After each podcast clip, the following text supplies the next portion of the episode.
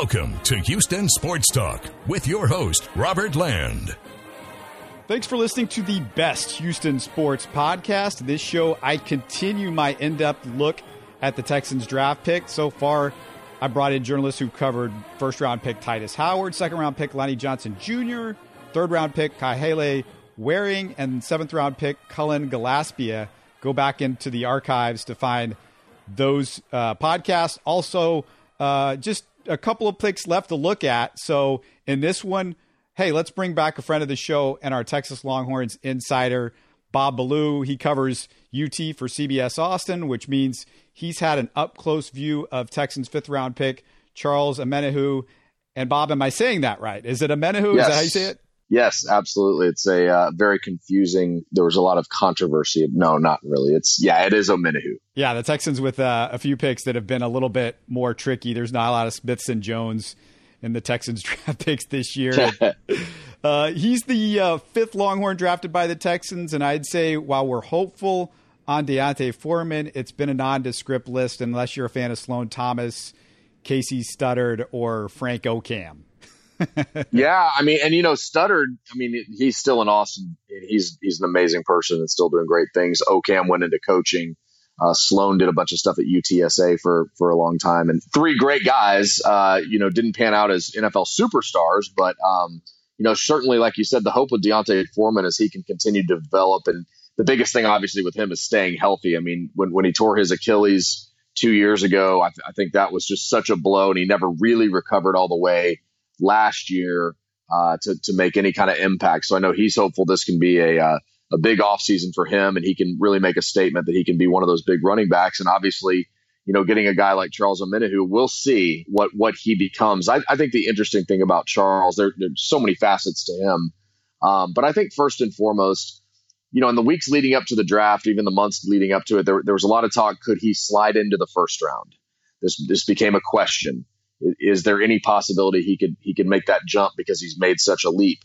By the end of it, they said basically he'd be a, a third, maybe early fourth round pick, and he slid all the way to the fifth round. So uh, obviously there are some questions about him. There's some teams that probably had to fill a need or or felt like they had some some better options for their team. But I think Houston, um, if you're looking at a fifth round pick, I think they got a you know a really good player in Charles, and we'll see where he goes from here. Yeah, you mentioned it. He he kind of uh, moved up the. Uh drop board, people's attention was sort of grabbed at the Senior Bowl. But Bob, what I've read uh, more than anything is this is a kid that's really worked hard and reshaped his body the last couple of years and made himself into a guy that has got people's attention. I don't think there's any doubt that the work he has put in is, you know, it's it's beyond what a lot of people do. Three years ago, his sophomore year, he, he, he, you know, played a little bit his freshman year, played his sophomore year, and, and just wasn't, I think, the impact player on a consistent level that, that Texas had hoped. And when he went into his junior year, he had a, he had a fine year. He, he played every game. I think he started 12 of the 13 games that year and had a few sacks and he, he was okay. You saw the potential, obviously his body, his, his big old body and, and the way he moves um, with that six six frame. You saw the potential, but you never saw him play on a consistent basis uh, well. And I, I, think the Missouri game, uh, you know, down there in Houston at the Texas Bowl, he had a sack and a forced fumble and, and played pretty well. I, I, think that kind of was a was a nice. It was a springboard for the program. It was certainly you know something like that for him as well. What I think is interesting though is there were so many guys after that Texas Bowl win Tom Herman's first year at Texas. Um, there were some guys that were outspoken about their their dislike for what Tom was doing with the program, you know, namely Connor Williams up with the Cowboys. And Charles was a guy that could have left to go pro. There were a lot of guys that did it that year.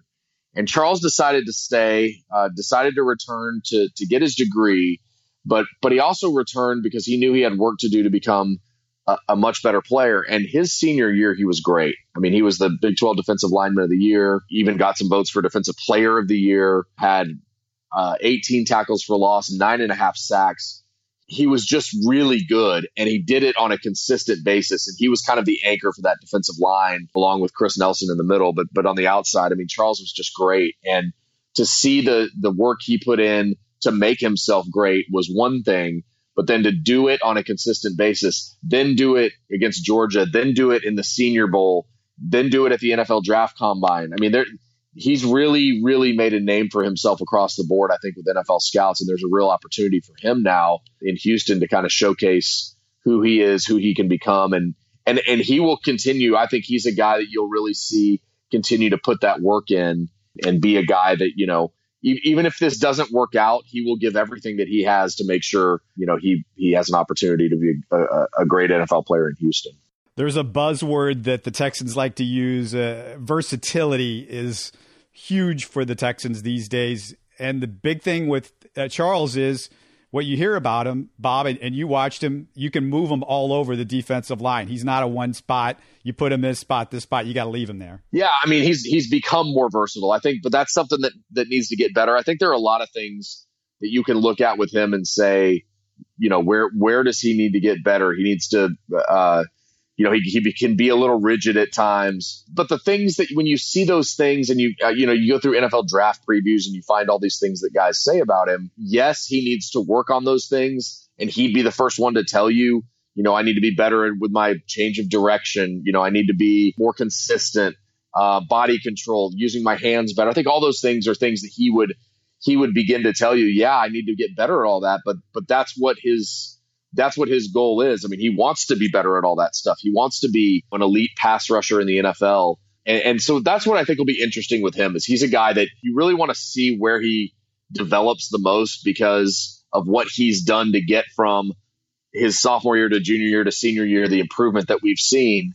I just, I think that's the, that's for people that have covered him and he was, you know, great to us, was very engaging in his interviews um, was willing to give opinions, which a lot of times, you know, in college programs, they try to, uh, they, they try to, you know, keep guys a little more mum now than they used to.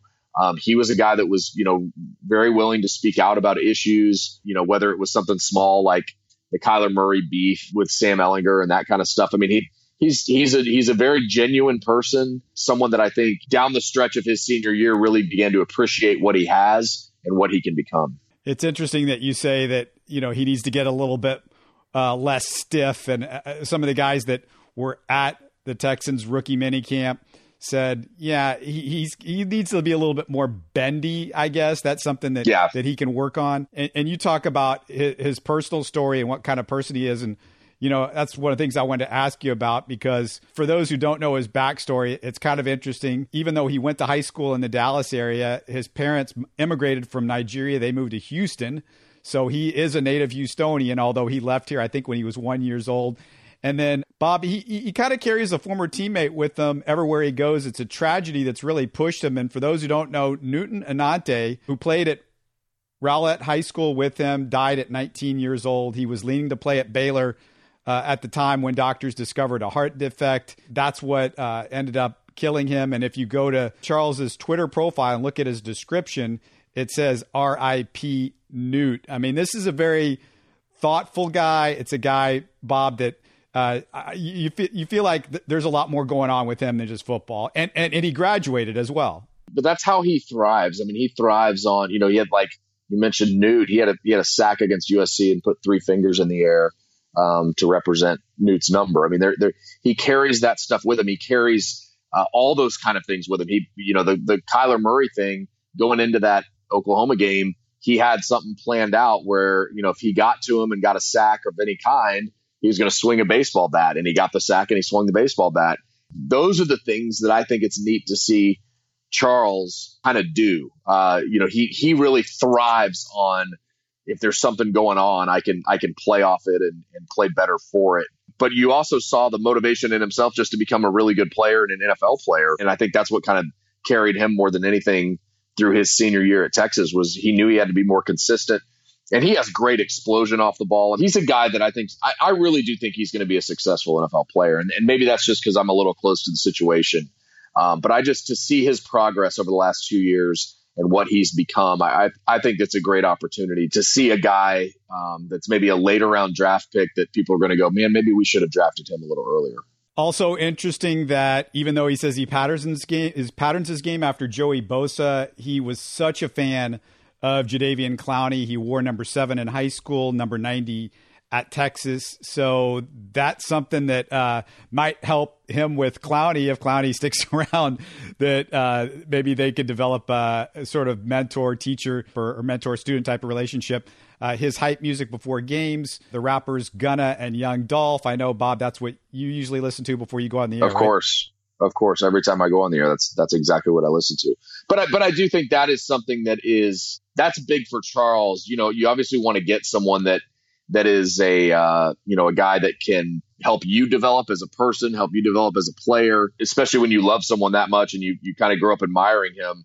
That's the hope is that you know I can I can really pick his brain, look at you know who he who he is, how what's made him a good NFL player, and how I can learn from him. And you know, I think a lot of guys love Jadeveon just based on the shot that, that he took against the Michigan running back uh, back in the South Carolina bowl game. A lot of those guys saw that when they were 12, 13, 14 years old. And so they had the opportunity to, to kind of start loving him based on that. And then obviously he was such a freak athlete. And I think that's what a lot of those guys, you know, can, can kind of base around and want to become. It's going to be interesting. He's, he's kind of the, the player – that you felt like ah, this isn't a, a, super need for the Texans, but yet he's the guy that maybe was supposed to go a little bit earlier in the draft more than any of the Texans players that maybe they got a, maybe a steal in the fifth round. Uh, while I got you though, uh, Bob, what's the latest on on Tom Herman's team going forward? Uh, has it been a good offseason? Sure. I mean, yeah, you know, obviously the Georgia win was the uh, was the was the big one. When you're nine and four and you're playing in a in a New Year's Six game, uh, that's a big deal for for taking steps as a program in the first place. But then to go out and just really dominate Georgia from the word go, and and people can say, well, Georgia didn't want to be there. Well, Georgia had something to prove too that they should have been in the playoff, and you can you can go about that a lot of different ways. The way I look at it is Texas dominated a big time SEC opponent with their style of play uh, the physical nature that, that Texas put forward. And I think even the Georgia players were a little surprised at how physical Texas was, and that's something Tom Herman really wants. Now, you know, there there are a lot of question marks going into next year, and, and I think Texas fans are they're not even cautiously optimistic anymore. They're just totally optimistic. I'm I'm taking a more reserved approach with what the 2019 Texas Longhorns will be, in part because first of all, you lose eight starters on defense. And I know that there are there's a ton of talent in this program. Tom Herman's done a great job recruiting. Um, they've got some great players, but sometimes that's got to develop, and it's you've got to have the chemistry, and you've got to play well um, and grow up quickly. And that's not to say they won't. It's just to say there there are some reservations that I have that this team is going to be, you know, a, a top five team, top ten team right off the bat. They host LSU early, and, and that'll be a, a huge test. But when you lose eight starters on defense, especially a lot of guys that are seniors that are, you know, kind of the, the core of your program and what Todd Orlando built his defense around, you've got to make a lot of adjustments. And so, you know, we'll, we'll see who those guys are that step in.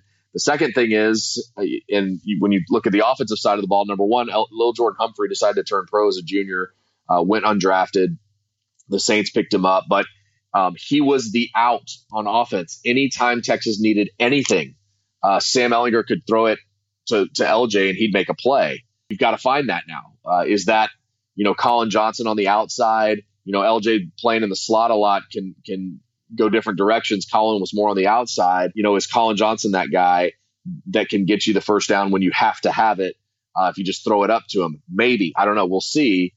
Is Bru McCoy that guy? He's got to become eligible first. Uh, you know, and, and is a true freshman the guy you're going to rely on for that? I mean, Bruce looks like he's going to be a spectacular talent, but you've got to see it on the field. The offensive line depth isn't great. And then really the, the, the third thing that I keep pointing to, the quarterback situation. I mean, yes, Sam Ehlinger is is great and, and had a great sophomore year and was terrific. He also got hurt in two games, and Shane Buechele was there to step in and, and kind of save Texas in those moments and do enough offensively to to you know move the chains and and score here and there. He wasn't he wasn't great. They didn't put up 50 when he came in the game, but they did enough to win both the Baylor and the Iowa State game if Sam Ehlinger goes down, Casey Thompson's never taken a snap in college football. And so now you're putting a freshman in the game that has that has never done anything on the college level. I, I just think those are the three biggest questions facing Texas. And I think it gives those three things are enough to give you a little pause and say, you know, what's what's the answer? And maybe they decide to, to keep Sam in the pocket a little more, but that's just not his game. I mean, he needs to be able to run and scramble, and if he's going to stay healthy, not take a ton of hits. So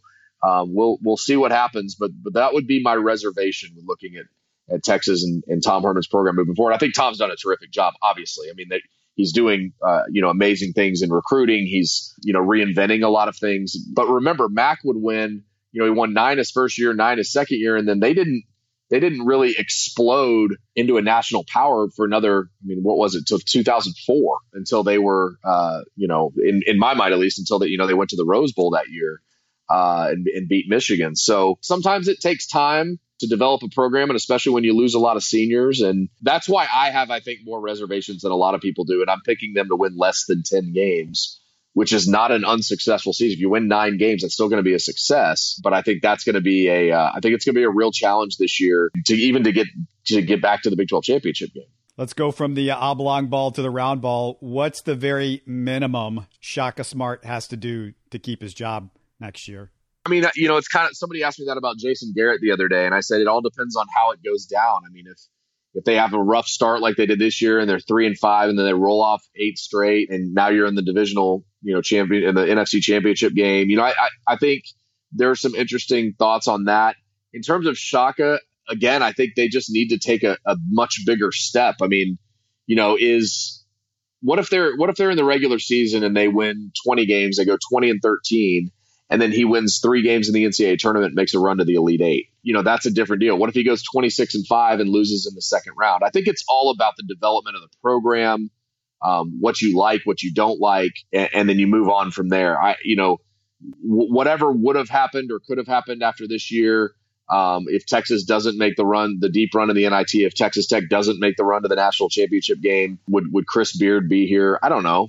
Maybe, maybe not. Um, they, you know, they, they would have had to pay Shaka a lot of money for him to leave and then to go get Chris Beard and then pay Chris Beard a contract. I mean, there were a lot of there was a lot of talk about that, but that's twenty million dollars to pay to just make that happen in the first place. So when when Texas made that run, I think I think there's a big frustration. I've I've defended Shaka Smart in a lot of ways. I think this year was a little more was a little different. I don't think that you could defend him as much. But you think about his his career at Texas. I mean, his first year they won 20 games. They had seven seniors. They lost on a, a miracle half court shot by Northern Iowa, you know, in the NCAA tournament his first year. His second year, they're, they're making a lot of progress, or they, they took a step back where they went 11 and 22. They had Jarrett Allen, who was a you know a raw talent, but not a guy that was going to make a Zion Williamson type impact in, in the league or in the uh, in college basketball and Tevin Mack was his leading scorer. He dismissed him halfway through the year. It just wasn't. I mean, they just didn't have the pieces in the program after losing all those seniors. And then his third year, they start really strong. They're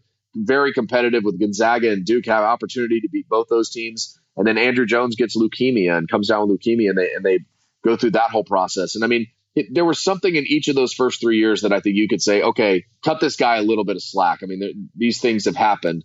Last year was the year that I think everybody thought, okay, they've got to make a real jump, and they didn't. And I think that's where a lot of the frustration came in. There, there were some things exposed there. So um, you know, his fifth year is is obviously. I mean, it's it's obviously huge in the sense that you know he's he's a, been a 500 coach, uh, except for this run in the NIT. They were a 500 coach when the when the season ended. I think he was 67 and 67 or 66 and 66, something like that. So now they've got to take a step next year. And you look across the board at what Chris Del Conte's done at Texas.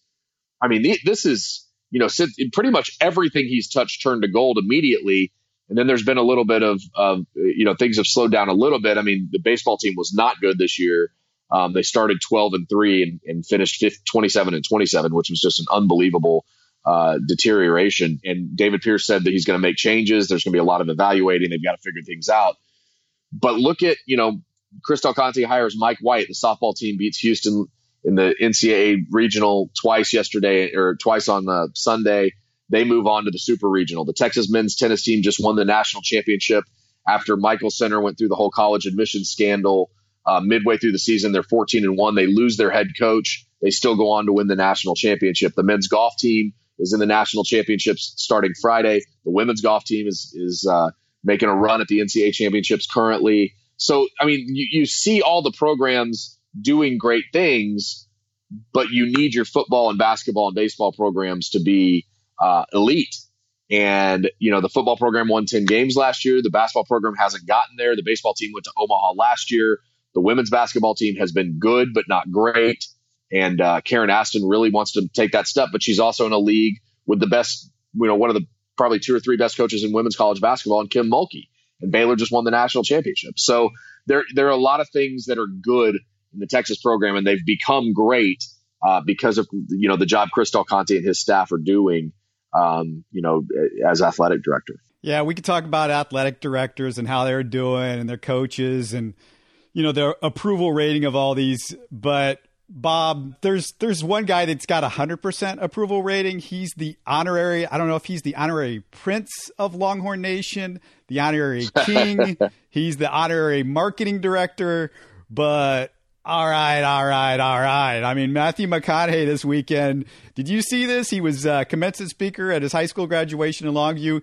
Grabbed his original high school diploma. I guess he just taken off without it 30 years ago. He just left the school and like, oh, uh, but forget the uh, diploma. I'm off. I'm out of here. Wow. No, I, I had not seen that, but nothing surprises me anymore with him. He is the, you know, they named him the minister of culture for the Texas basketball program. Um, and when they open up that new arena after next year, I think, uh, I'm sure there'll be some incredible stuff they do with that. But yeah, he's, uh, that's really fun. I didn't know he he I, he got his original high school diploma. That's pretty funny. Yeah, I kind of want to rattle off a, a, a, quote from Dazed and Confused about high school girls, but uh, I don't know if it's going to work in the Me Too movement. So I'll, I'll move on from that. We'll Bob. avoid we'll avoid that. Yeah, we'll avoid that. We'll step aside on that one. Did you uh, have a chance, or have you had a chance to, to go out and see much at, at Round Rock of Jordan Alvarez just punishing baseballs. No, I haven't. They've been great. Obviously, they lost to the number one team in the country. Is that Cy Fair? Uh, uh, uh, I'm talking about the. I'm talking about the Express, the Astros. Oh, the Express, the the Express. My apology. I, I, had Round Rock High School. We've got high school baseball going on, so I've still got that in my head. Yeah, Jordan Alvarez is. uh He's something different. 18 home runs in 39 games. Absolutely uh, punishing, like you said, punishing the baseball. He is. Uh, he's a different thing. And, and people want to know when are the Astros going to call him up? Well, there are a couple problems to that. Number one, the Astros have the best record in baseball, so they're probably not in a huge hurry uh, to get him up there. But more importantly, their outfield's doing pretty well. I know George Springer went down a little bit of a back issue, but but they've got a pretty good outfield to start. So yes, Yordan is killing the baseball, and he, I mean this will tell you how good he is. He went one for three mm-hmm. yesterday and that dropped his average to 411. When a guy's hitting like that, you really do want to bring him up and have him make an impact. But but the Astros have been pretty good about calling up people at the right time and doing the right things. So um, we'll we'll we'll see if he you know when he comes up. I, I would imagine he will be up if he continues to do this. Especially, I would imagine he'll be up fairly soon. But um, but yeah, he's you know he's been great, and Kyle Tucker's been very good too. And I know he's a guy that um, is is one of those top prospects for the for the club, and he gets overshadowed obviously by what Jordan's doing.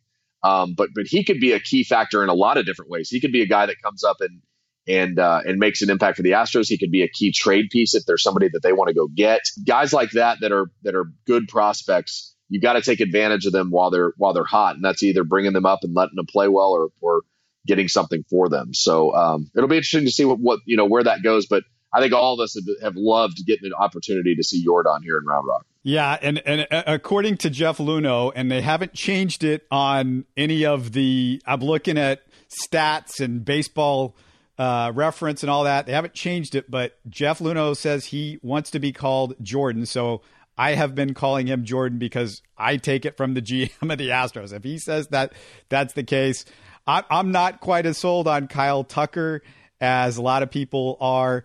Uh, so I don't know about I don't know about Tucker, but you know they love him. The Astros, like you said, uh, they're they're high on him. I, I, think a lot of the the Baseball America and those types like him. He got off to a really slow start, but he's starting to play like he has over the last few years in the minors. And uh, Bob, the the other thing with you know the outfield situation not good with the Astros, but Tyler White, who has been playing sort of DH first base. If there's if there's a way to get Alvarez to the big leagues, is Tyler White, and I don't know how much longer the Astros are going to stick with him because uh, I don't know if you can deal him because it's tough to deal a guy that just plays first base and DH. I don't know if other teams would be interested in dealing with him if you're going to get anything back, so they might it might be a a point sometime this year where they just let him go so they can bring up Alvarez because unfortunately Tyler White's out of options, uh, Tony Kemp's out of options. They've got they've got some guys that maybe he would naturally come up for that are out of options, which uh, you know we talked about I think before the season started, but just to remind people about those two situations. But what what's the general thought uh, for the Austin area that the Round Rock is now the Astros? Is there an excitement that's different? Yeah, I mean, I think they love it. I mean, I think it's something that um, you know they were the Astros uh, for four years. They they went to the to the Rangers um, as uh, you know Nolan Ryan was a part of it. They moved it over. Then Nolan went to the Astros and they moved it back. And I you know obviously Reid's there doing a tremendous job. Um, the part of the co-founder of, of the Round Rock Express. Um, but but yeah, I mean, everybody loves it. I mean, that you know, it was it was a neat thing with the Rangers because the Rangers were really good for for those you know the early part of the 2010 11 12 you know that that range. They they were winning AL West titles. Josh Hamilton would make rehab starts down here. Um, they you know it was a really good uh, it worked really well now that it's the Astros, it's kind of the same thing where it's like the Astros are really good. It's good to see some great baseball back in Round Rock because the Rangers have struggled the last few years. It's funny you said that about Jordan Alvarez. I did not know that. So that's that's why when you said that, I went to Round Rock baseball. I assume 18 home runs, 55 RBIs, hitting 411 for him. Um, people have loved that. But then all these other guys that that are, figure into the to the future of of Houston Astros baseball. Obviously, you mentioned Kyle Tucker, Derek Fisher, AJ Reed uh, you know, Nick Tanielu. There, there are a lot of guys that Myles Straw that, that in camp had, you know, played well. Obviously, they're not going to beat out the Springers and Correas and Altuves and those guys, but but those guys played well. Now it's seeing what they can do. I think Kyle Tucker has 11 home runs down here this year. Derek Fisher's hitting the last check. I think it was around 330. Myles Straw was hitting above 300. These guys are in a really good spot, and it's good for the fans. I think more than anything to see really good baseball again because you know when you have conversations with minor league people, they'll tell you so much of going to a minor league baseball game is about the experience and taking your kids out there and going and playing all the games they have around the thing and whatever. But when if you get beat sixteen to one every night, that's going to turn people off. If you're losing games four three, it's competitive, whatever. You're winning games, that's all fine. But when you're getting absolutely obliterated, that's when it becomes a problem. And so I think that's the great part of having the Astros back here is there's so much talent and so many opportunities for these guys to become really good. I think one of the big names in Astros camp this year was Forrest Whitley, and he's really struggled uh, to get off to a good start this year. So we'll see where you know where his development comes. That's probably the one pitcher that I think everyone was super excited to see here, and it just hasn't it hadn't it hadn't hit him yet. Um, it will. He's he's he's obviously really young and a really good pitcher, but it's seeing all these prospects here, and that's really making the fans excited. Bob, if you're looking for a Christmas gift for me, I would love one of those either retro Round Rock uh, Astros jerseys that they they're putting out this year, or that sweet baseball cap with the uh, it's a tribute to Nolan. You know what I'm talking about? Yeah, absolutely. They've got they do amazing things uh, with the. I mean, the Express are just first class, top notch all the way around, and and they have a lot of you know promotional nights where they have different jerseys. They rename the team, all that kind of stuff. But there have been some a lot of people have asked about those jerseys and the hats and everything that they've done to uh, change things and make it make it different. You can pre-order that rainbow, you know, hat, the Nolan side of it. I think it's around 40 $45. That jersey you're talking about is 90. Uh, so if I'm going to buy you a Christmas present, that'd be the one to get you because that thing, that thing is really cool. And they've done a great job with the throwback Astro uniform, combining it in with the Express minor league jersey going for ninety dollars. Man. Yeah, I know. It's crazy. It's crazy. But you already want you were already talking about it. I mean, that's how that's how you know. I mean, it's it's a uh, it's in a good spot. Oh yeah, no, that thing went viral as soon as they put it out in the Houston area. I think people noticed it, and um, they, I mean, anything that incorporates the rainbow. I mean, that's everybody's all aboard on with that here. Absolutely, you have to be. Well, it's uh, it's Bob Sports on Twitter. If anybody wants to, uh, if you're want to follow Bob and keep up with everything that's going on with the Horns and the Express or whatever's going on in the Austin area, always fun to do this. And uh, we're, we're, we're penciling it in. Charles Omenihu, NFL Hall of Famer, right? NFL Hall of Famer, no doubt. No, I, I we, we could joke about that, but I do, I really do think he's going to have a successful NFL career. I just think he, he works too hard and he's too talented not to. We'll catch up with you again soon. Thanks so much. Okay, sounds good. Listening to Houston Sports Talk. Don't forget to follow Houston Sports Talk on Facebook and Twitter. Subscribe to us on iTunes, Spotify, the Google Podcast app, or the Stitcher app. You can support us by giving us a five star review on iTunes or by telling your friends about us. Spread the word, everybody. Thanks for listening.